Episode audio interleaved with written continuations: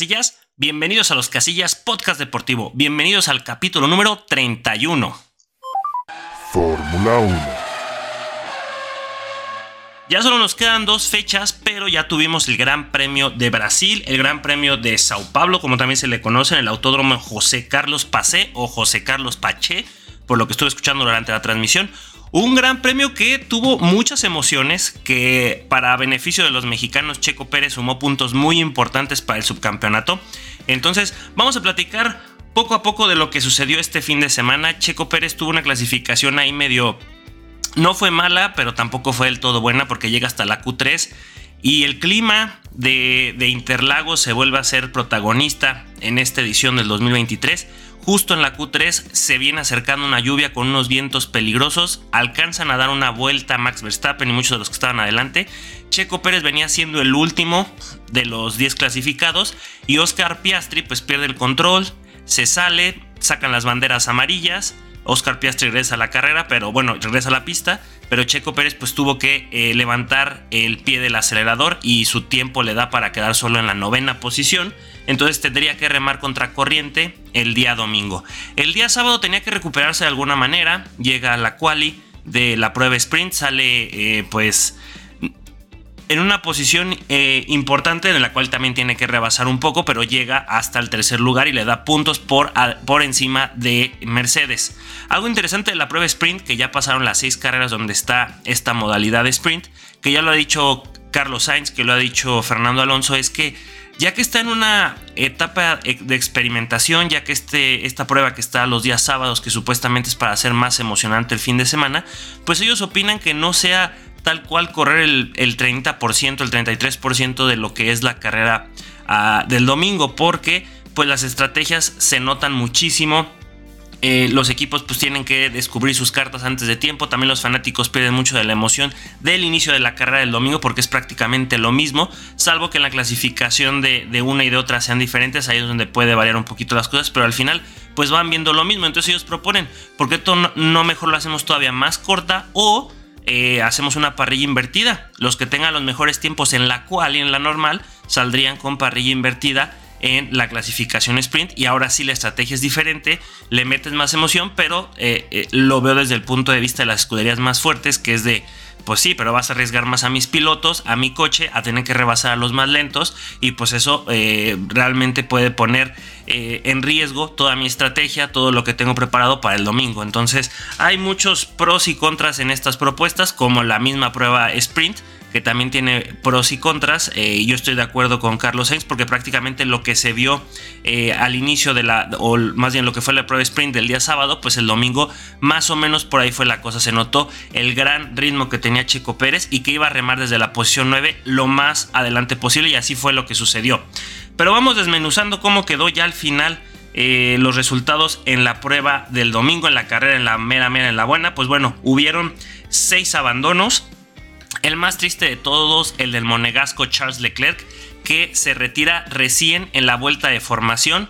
Eh, cuando pierde el control del coche por un problema hidráulico, esta vez fue de su monoplaza, dijo en, eh, el Team Radio que es eh, la persona con más mala suerte del mundo porque cómo es posible que le pasen este tipo de cosas, se pierde la carrera, ni siquiera arrancó y estaba largando desde la posición número 2, estaba en muy buena posición para estar peleando por el podio y eh, no solamente Charles Leclerc pierde puntos importantes, sino también Ferrari que está peleando ahí con Mercedes por el subcampeonato en el de constructores.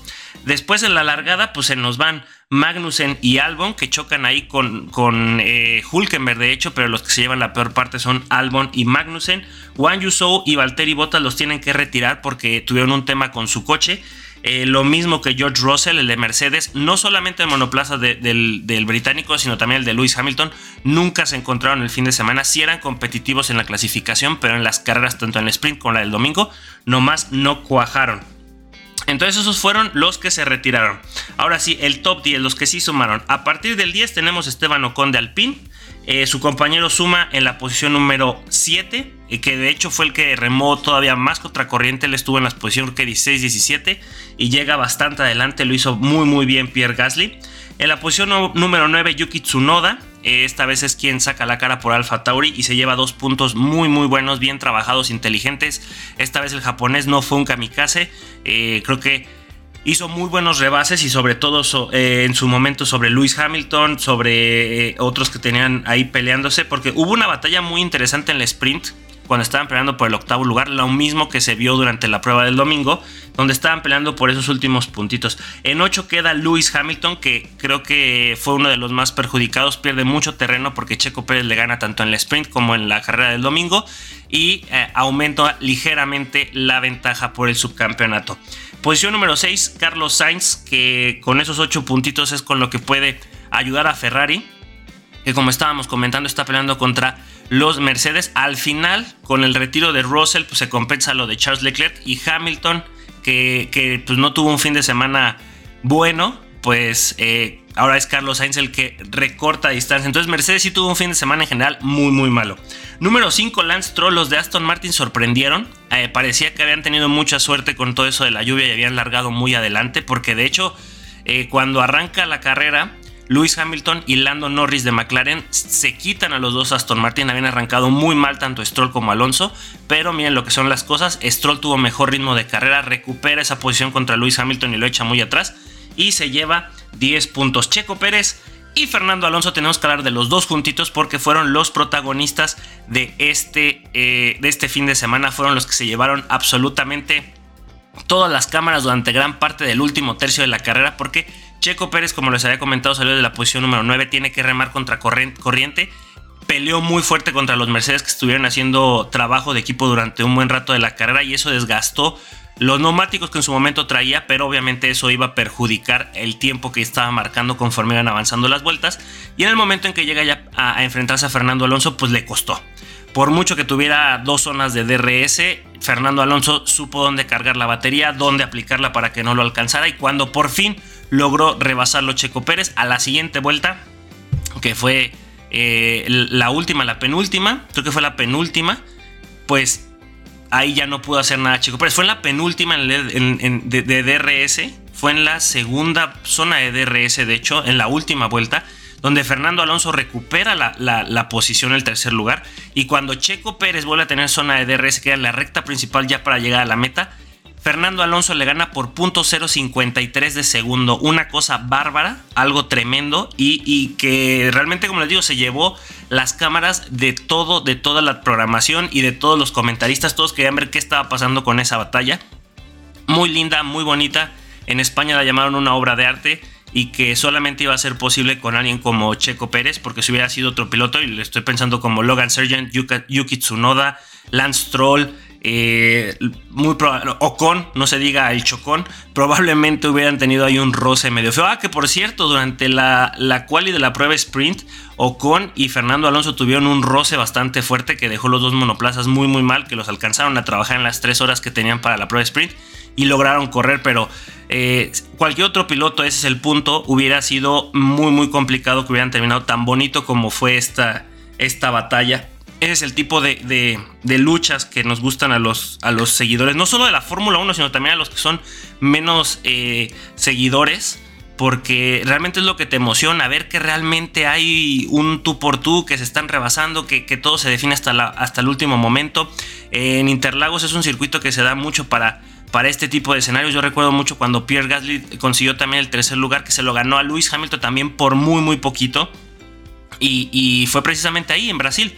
Entonces tuvimos otra gran batalla que nos llevaremos este año en esta edición ahí en Brasil. Y pues, eh, pues a terminar el podio, Lando Norris, que también como les digo, largó muy bien. Le quita eh, lugar a los Aston Martin y se coloca en la segunda posición, intentando pelearle a Max Verstappen desde el principio. No quería que se le fuera intentó estar en zona de DRS, pero jamás pudo llegar a esa zona de DRS. Y Max Verstappen se lleva este gran premio por 8.27 segundos. No es una gran ventaja como lo hizo en los otros grandes premios, pero me queda muy claro que Max Verstappen ya no está exigiéndole eh, tanto a, a su monoplaza, ni tampoco a él. Realmente no tiene por qué hacerlo. Ya lo ha ganado absolutamente todo. Y mientras esté llevando la victoria, no hay bronca. De hecho, Lando Norris se lleva la vuelta rápida, se lleva el piloto del día y un, un segundo lugar muy bien trabajado. Sin embargo, para mí, yo creo que ese de piloto del día debió de haber sido más para Fernando Alonso, hasta para el mismo Checo Pérez, por la batalla que nos regalaron. Pues esto fue el Gran Premio de Brasil. Ya nada más nos quedan dos fechas. Este 2023 está por terminarse. El domingo 19 de noviembre a las 12 de la noche, centro de México. Tenemos el Gran Premio de Las Vegas, que, está siendo un tema muy, muy complicado para los habitantes ahí de, de Nevada, precisamente de la ciudad de Las Vegas, porque dicen que ya llevan meses cerrando toda esa avenida principal que la conocen como The Strip, que es donde están todos los hoteles, para poderse preparar para este gran premio. Para los habitantes, para los locales ahí de la ciudad de Las Vegas es un dolor de cabeza, una pesadilla. El, tráfico que les están cerrando accesos para muchos lugares a los que regularmente iban caminando. Y que también la vista para espectáculos como eh, el baile de las fuentes que está enfrente del Velayo también ya no se puede ver eh, parece como que algo muy negativo para lo que es el día a día, tanto para los turistas como para los locales, con todo esto el Gran Premio de la Fórmula 1 de Las Vegas. Aparte de que la Fórmula 1 Liberty es muy celoso con, con su evento, eh, tal vez en Mónaco no tanto, pero la situación aquí en Las Vegas es que si no pagas lo que está pidiendo la Fórmula 1, te van a levantar una pared, no sé de qué, pero no te van a dejar ver, no vas, no vas a tener acceso a ver la carrera.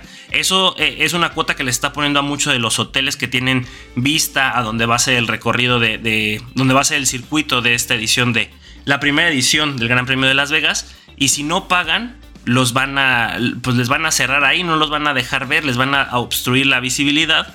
Y si pagan, pues claro que sí es como si estuvieran ya pagando el boleto, porque sí es cierto, los hoteles de todos modos se van a beneficiar de esto y van a cobrar un poco más caro esas habitaciones para que tengas, eh, tengas una buena vista al Gran Premio. Pero si no le pagas a Fórmula 1 su mochada, pues obviamente van a decir, no vas a ver nada. Entonces nos queda eh, la penúltima fecha y la última Gran Premio de Abu Dhabi, domingo 26 de noviembre a las 7 de la mañana en el circuito Jazz Marina. Y con eso terminaría esta temporada 2023. Se nos fue volando como todo el año, ya estamos en la cuesta que va para abajo, antes de que lleguemos a enero, que es la cuesta para arriba.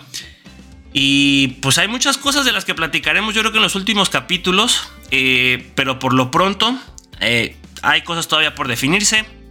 El subcampeonato de escuderías, el subcampeonato de pilotos donde Checo Pérez está peleando contra Luis Hamilton y el nano que se vuelve a meter un poquito ahí en la, en la disputa. Igual el pleito por el tercer lugar en, ambas, en ambos campeonatos, tanto de pilotos como de constructores. Y pues nos quedan dos carreras que hay que disfrutar. Eh, creo que es lo más interesante que hay porque los campeonatos tanto de constructores como de, de, pilotos pues ya se los llevaron Red Bull y Max Verstappen correspondiente a esta edición del 2023.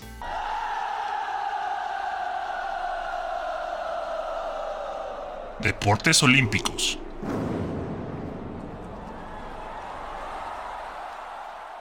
Se terminaron los Juegos Panamericanos. Eh, Chile Chile no, Santiago 2023 en Santiago de Chile.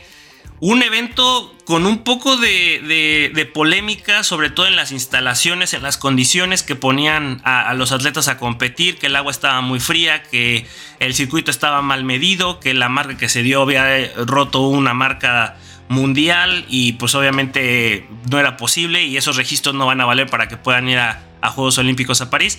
Igual se, se repartieron muchos boletos se repartieron muchísimas medallas. México vuelve a hacerse con el tercer lugar. Solo superado por Estados Unidos se consiguió 286 medallas, 124 de oro, 75 de plata y 87 de bronce. Brasil en segundo lugar con 205, 66 de oro, 73 de plata y 66 de bronce. Y México con 142 medallas, que por cierto la medalla número 100 fue de esgrima, el equipo de florete femenil con colegas que, conocimos, que tuvimos la oportunidad de, coincidir en la vida, pues me da mucho gusto. Hicieron hasta un video y baile y todo eso, que era la medalla número 100. Enhorabuena por ellas.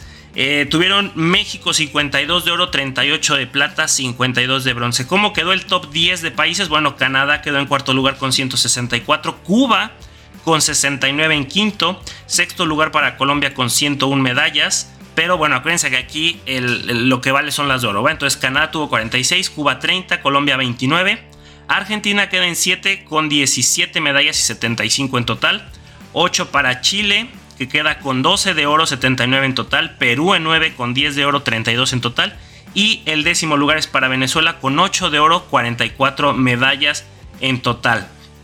Vamos a hacer una recapitulación rápida de donde tuvimos medallas de oro en arco, en natación artística, en atletismo, ¿con quién tuvimos? Tuvimos Eh, es que aquí me están apareciendo todas las medallas. Ah, bueno, eso está muchísimo más padre.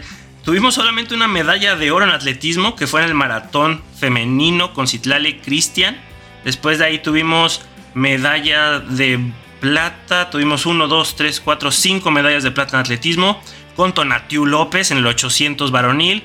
Con Luis Antonio Áviles en el 400 metros planos de varones. Después tuvimos en lanzamiento con Uciel Arón Muñoz, también fue plata.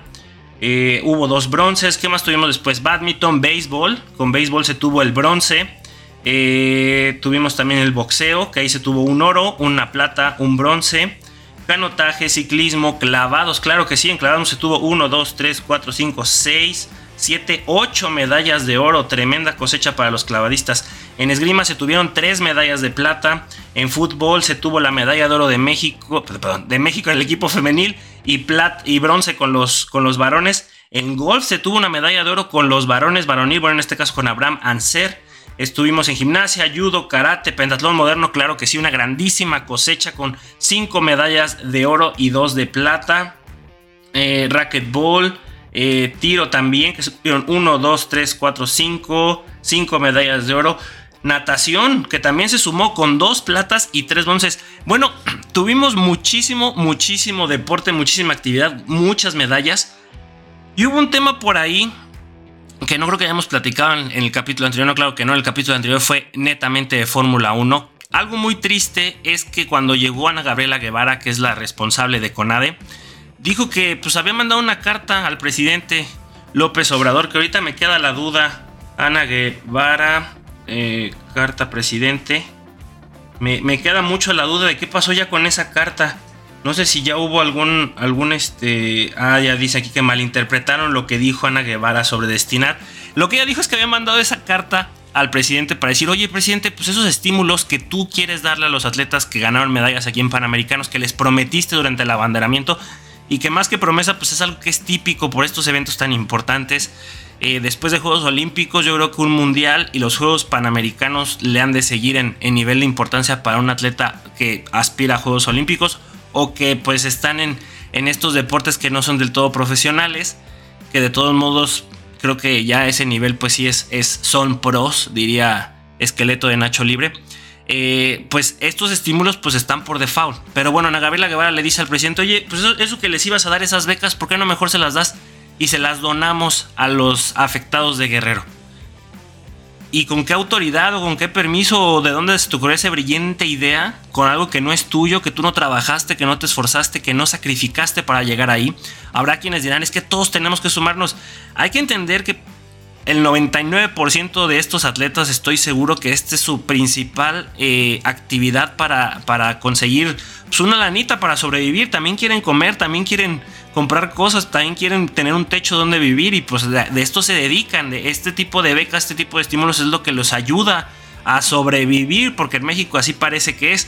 Entonces, que Ana Guevara, un atleta que peleó muchos, muchos años y durante mucho tiempo contra la corrupción de su federación de atletismo, contra el presidente que tenía ese entonces, que de hecho se bajó del bote que iba para, o en el avión en este caso, que iba para los Juegos Olímpicos de Beijing 2008, precisamente porque el, su presidente de la federación le dijo, todos los patrocinadores que tú tienes me tienes que dar una parte a mí, solo porque sí, porque estás asociada a esta federación. Y dijo Ana Guevara, pues sabes que entonces no voy a Juegos Olímpicos, te quedas sin patrocinador y con permiso.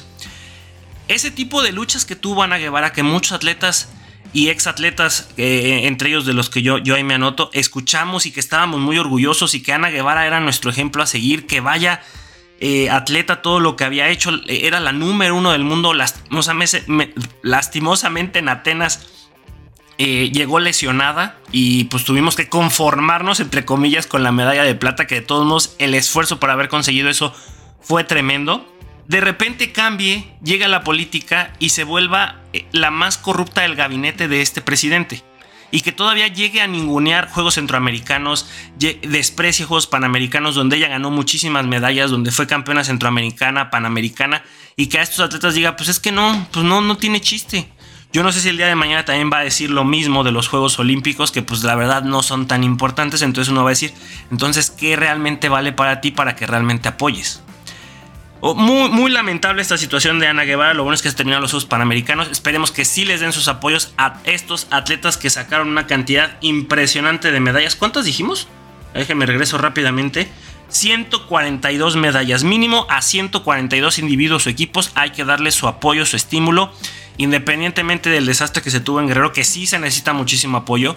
Pero esta es otra cosa aparte. Es como si dijéramos, eh, debido a ese desastre, tenemos que cancelar todo el presupuesto que hay para educación, para salud, para seguridad, para apoyar allá. No, no, no. Hay que diversificar porque se tiene ese presupuesto, se debería de tener. Debe haber algún plan de contingencia para este tipo de situaciones y no podemos estar mezclando peras con manzanas, que fue lo que hizo Ana Guevara. Pues se terminan los Juegos Panamericanos de Santiago 2023. Ahora que, falta, pues ya los Juegos Olímpicos que se harán el próximo año en París. El ciclo olímpico más corto que nos ha tocado vivir debido a la pandemia. También vivimos el más largo con, con Tokio 2020, 2021. Pues es que ya llega París 2024, tres años después de que tuvimos los Juegos Olímpicos de Japón. Y hay muchos clasificados. Hay un video que subió ahí de Juegos Olímpicos donde se, les están entregando su boleto a París a muchos atletas que ganaron su boleto precisamente a esta edición de los Juegos Olímpicos. Eh, la verdad me emociona mucho, me da mucho gusto. Algunos de ellos ya habían llegado, como el caso de Emiliano Hernández, ya con boleto en mano. Simplemente se volvió campeón panamericano. Y pues le hicieron ahí como que también el, toma tu boleto también para Juegos Olímpicos. Ya lo traías, pero pues, te estás llevando el campeonato panamericano. ¿Cómo no lo vas a disfrutar? Me da mucho gusto por todos ellos. Enhorabuena para todos los diferentes países que clasificaron ya a Juegos Olímpicos. Este es un solo continente, somos latinos, somos americanos, no todos son latinos, también están los gringos, están los canadienses, pero todos somos americanos entonces eh, y, pues vamos a representar a nuestros diferentes países, pero como, como también solo un continente, porque los europeos también luego se cuelgan medallas que no son de ellos, los asiáticos eh, son un poco más celosos y pues aquí tendríamos que ser un poco más a menos. Y me da mucho, mucho gusto por todos los que clasificaron. Oh, Blake Griffin. Razzle dazzle. Oh, next level. Kevin Durant. La temporada regular de la NBA ha comenzado y vaya que hay muchas, muchas noticias que platicar. Esta vez no son tantas, pero vámonos también poco a poquito. Eh, por lo pronto, ya después de cinco partidos que, han disputado la mayoría, bueno, hay algunos que han disputado hasta siete, como los Cavaliers. Bueno, en este momento la conferencia del Este está siendo dominada por los Celtics que van invicto 5 por 0, equipazo que tienen, claro que sí, con la llegada de Drew Holiday. Eh, después tenemos a los 76ers que parece que no están extrañando a James Harden. Después los Hawks, Miami, eh, Miami, el Magic 4-2, que de hecho ahorita está jugando contra Dallas, que, le estaba ganando. Los Bucks, los Nets, Pacers y Cavaliers. Esos son los ocho primeros. La conferencia del oeste tiene a los campeones, a Nuggets, a los Denver Nuggets con 6-1. Los Mavericks 5-1, que puede terminar en 5-2 si pierden ahorita contra el Magic. Warriors, Pelicans, Timberwolves, Clippers, los Lakers de LeBron 3x3 y los Spurs de Wemby también 3-3. Esto está comenzando y aquí creo que lo más interesante es platicar acerca del torneo, eh, el In-Season Tournament, que es algo así como la Copa del Rey eh, o la Copa MX que también ya no está. Que tienen los torneos locales. Está tu torneo de liga, después tendrá los playoffs, pero aquí habrá una copa chiquita con algunos partidos, vamos a tomar algunos partidos de la temporada regular, que serán como la fase de grupos, y después ya tendremos una semana exclusivamente para eliminación directa, que serán cuartos, semifinales y final, a un solo partido, matar o morir. Algo interesante, un concepto diferente que a los jugadores parece que les ha gustado. El mismo LeBron James por ahí tuvo algunas propuestas de que, oigan, yo creo que si van a hacer estos partidos del tournament, pues que al menos sean en días seguidos, que se entienda que son del torneo interno y que no sea un día y un día, porque si no también el fanático pues, se va a perder un poquito de qué estoy siguiendo y que se diga, estos partidos son, eh, que se van a contar también para la fase de grupos del torneo. Que por ahí se hicieron los, los grupos que tienen diferentes eh, es un poquito diferente a lo de las conferencias, que, que, eso también está muy interesante. Y el punto es que una vez que se clasifiquen los mejores de estos grupos, pues se van a enfrentar el 4 y 5 de diciembre en Las Vegas. Porque ya saben que Las Vegas ahorita se quiere llevar todos los eventos y pues le está yendo bien. Es que también es un lugar... Eh, pues es turístico y, todos sabemos de la fama de Las Vegas, pues también quieren traer deportes, ¿no? Entonces ya tienen allá tienen ahorita eh, americano con los Raiders, tienen también básquetbol con la WNBA que acaban de ganar las Aces y pues ahorita hay que llevar más partidos de básquetbol. Creo que la Summer League, la, liga donde la League G, no, la Summer League, la, donde llegan todos los, eh, los prospectos, más bien los prospectos, los ya drafteados a, jugar ahí eh, para empezar a pulirse. También creo que es en Las Vegas. Entonces, 4 y 5 de diciembre, cuartos de final. 7 de diciembre la semifinal y la final será el 9 de diciembre. ¿Qué premio va a haber? Pues obviamente su trofeo, tendrás tu título de haberte llevado el in-tournament y la anita para los jugadores y el entrenador. Entonces hay una motivación para estos muchachos, no solamente es, es parte de y que hacerle más show y, y, meterle ese sabor de la eliminación directa, no, también va a haber lana, va a haber una remuneración económica para los ganadores que pues esperemos que también los motive y que haga un poco más entretenido eh, al menos la mitad o el primer tercio de la temporada, porque sabemos que eh, después de dos tercios de la temporada llega el juego de las estrellas, ahí ya sabemos que ya casi se va a acabar la temporada, da un respiro y pues ya va eh, el último cierre ya preparándonos para los playoffs. Estaremos atentos de cómo va avanzando esto, ya tuvimos la primera jornada, ya fueron los primeros partidos al menos tuvimos estos resultados. Se contó el partido de Pacers Cavaliers, donde ganaron los Pacers. Box contra Knicks, donde ganan los Venados. Heat contra Wizards, gana el Heat. Thunder Warriors gana el Warriors apenas por dos puntos. Buen partido, 141 a 139. Bulls contra Nets, caen los Toros contra los Nets, 109 a 107. Blazers contra Grizzlies ganan los Trail Blazers y los Nuggets le ganaron 125 a 114 a los Mavericks. La siguiente ronda, o bueno, los siguientes partidos que van a tener del, del In Tournament serán el viernes 10 de noviembre. Estaremos ahí al pendiente viendo cómo avanza esto, así como la temporada regular. Tres al área, llega el centro, arriba, arriba, arriba, arriba, arriba, Ya la semana pasada, o semana y media, fue el, los premios del Balón de Oro. Vamos a repasarlos rápidamente. El trofeo Copa se lo llevó Jude Bellingham, eh, jugador menor de 20 años. Está teniendo una temporada tremenda con el Real Madrid, pero ya la venía haciendo muy muy bien con Inglaterra y con el Borussia Dortmund. Vinicius Jr. se lleva el premio Sócrates, que el año pasado se lo había llevado Sadio Mané, esta vez se lo lleva Vinicius Jr. por apoyar a escuelas públicas de Brasil mediante tecnología y deporte. Eh, a algunos no les caerá bien, pero eh, yo creo que a estos niños les va a caer muy bien. El mejor equipo femenil del año, pues fue para el Barcelona, que se lleva, que se llevó, se llevó la Liga, se llevó la Champions femenil, se llevó una copa también por ahí, si no me equivoco, no sé si fue Supercopa o la Copa de la Reina, pero estuvieron con todo y ahí está mi jugadora favorita de todo el mundo mundial. Ahorita vamos a hablar de, ella. Eh, algo interesante aquí que están marcando es que Linda Caicedo quedó 9 en las votaciones del Balón de Oro con solo 18 años la colombiana que ya venía de jugar eh, creo que Mundial Sub, eh, no sé si 17, el 20 y este mismo año jugó el Mundial allá en Australia, el Grande. Mejor portero del año al Dibu, a Emiliano Martínez de Argentina. Algo, ahí sí voy a ser muy sincero, este premio pues creo que quedó un poquito...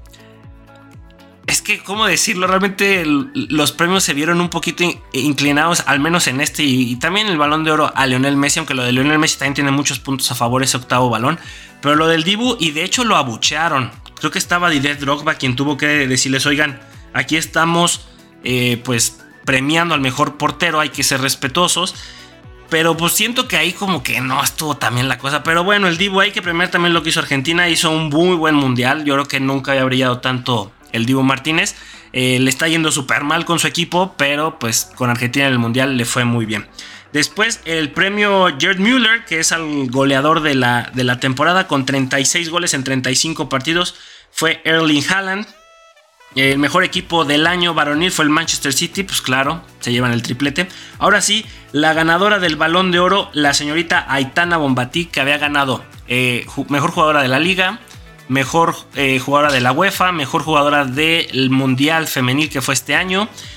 ahora sí, balón de oro, se lleva Champions, se lleva Liga.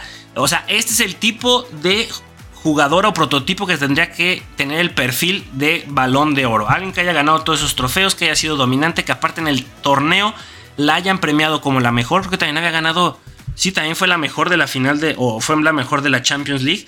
Pues así es como debería yo creo que de, ser, ¿no? Es como los periodistas deberían inclinarse, oye, Aitana no tenía realmente competencia. Las que quedaron, eh, las 10 sembradas o las que quedaron atrás de Aitana fue número 10 Rachel Daly, Linda Caicedo, la colombiana en 9, eh, Patricia Guijarro en 8, Alexandra Pop en 7, Olga Carmona en 6, que fue la goleadora, la que metió ese golecito eh, en la final femenil por España. Número 5, la portera, la inglesa Mary Earps del Manchester United. Fridolina Rolfo también del Barcelona quedó en cuarto, la sueca. Número 3, Salma Parayuelo de 19 años, también la española está tremenda. De hecho, acaba de meter 4 goles en el partido contra el Sevilla este fin de semana. Sam Kerr, la australiana, queda en segundo lugar. Y Aitana Bonbatí, con 25 años, en primer lugar.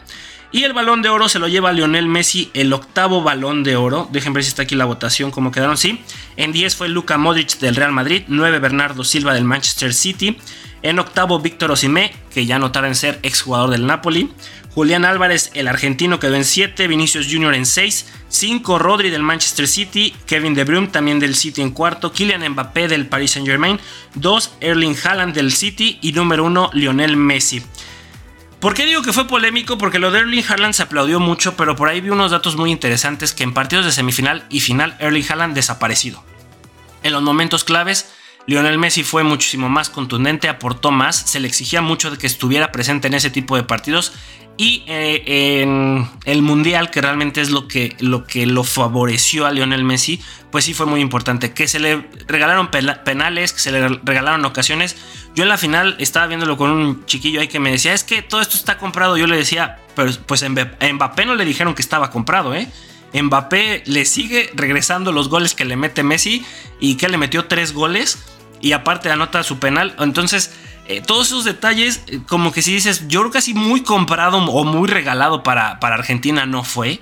Claro que le costó y claro que Messi tal vez no fue el mejor de su equipo en muchos partidos, pero cómo pesaba, cómo la experiencia, los años. Eh, yo sigo sin creer que Messi sea un líder porque realmente no tiene todavía esa voz tan pesada, pero toda su carrera, toda su experiencia, todo su talento, pues sí tiene un grado, y digo un grado altísimo, de que lo respetan los más jóvenes, que, que, lo admiran porque lo vieron jugar cuando eran más chicos y que ahora que estaban jugando con él, pues claro que se iban a poner cuadras al lado de alguien que ha sufrido, que le ha costado. Se le pidió que ganara un trofeo con, con su selección, lo hizo en la Copa América, que también muchos dijeron se lo regalaron, pero cuando lo perdía y las dos veces contra Chile nadie dijo nada y ahora que lo gana, se lo regalaron. Lo mismo en la Copa del Mundo, también se les regaló. Cuando lo perdieron contra Alemania, nadie decía nada de que había llegado a la final. Y bueno, de hecho, sí había quienes decían que también Argentina no merecía estar ahí. Pero en fin, Lionel Messi lleva su octavo balón de oro, polémico para algunos, para otros hay bastantes datos que sustentan esto. Como les digo, Erling Haaland